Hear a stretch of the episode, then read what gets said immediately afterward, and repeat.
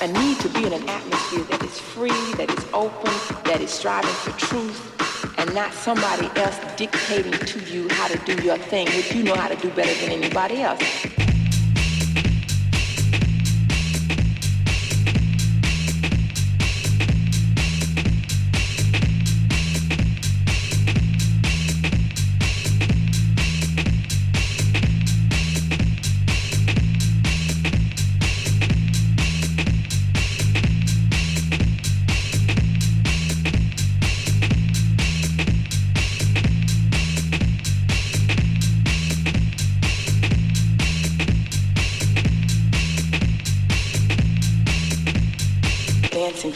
My life I've been dancing. It was always a social kind of thing. And now that I look back in retrospect, I know that whenever I was unhappy or not feeling well or depressed, I would dance. And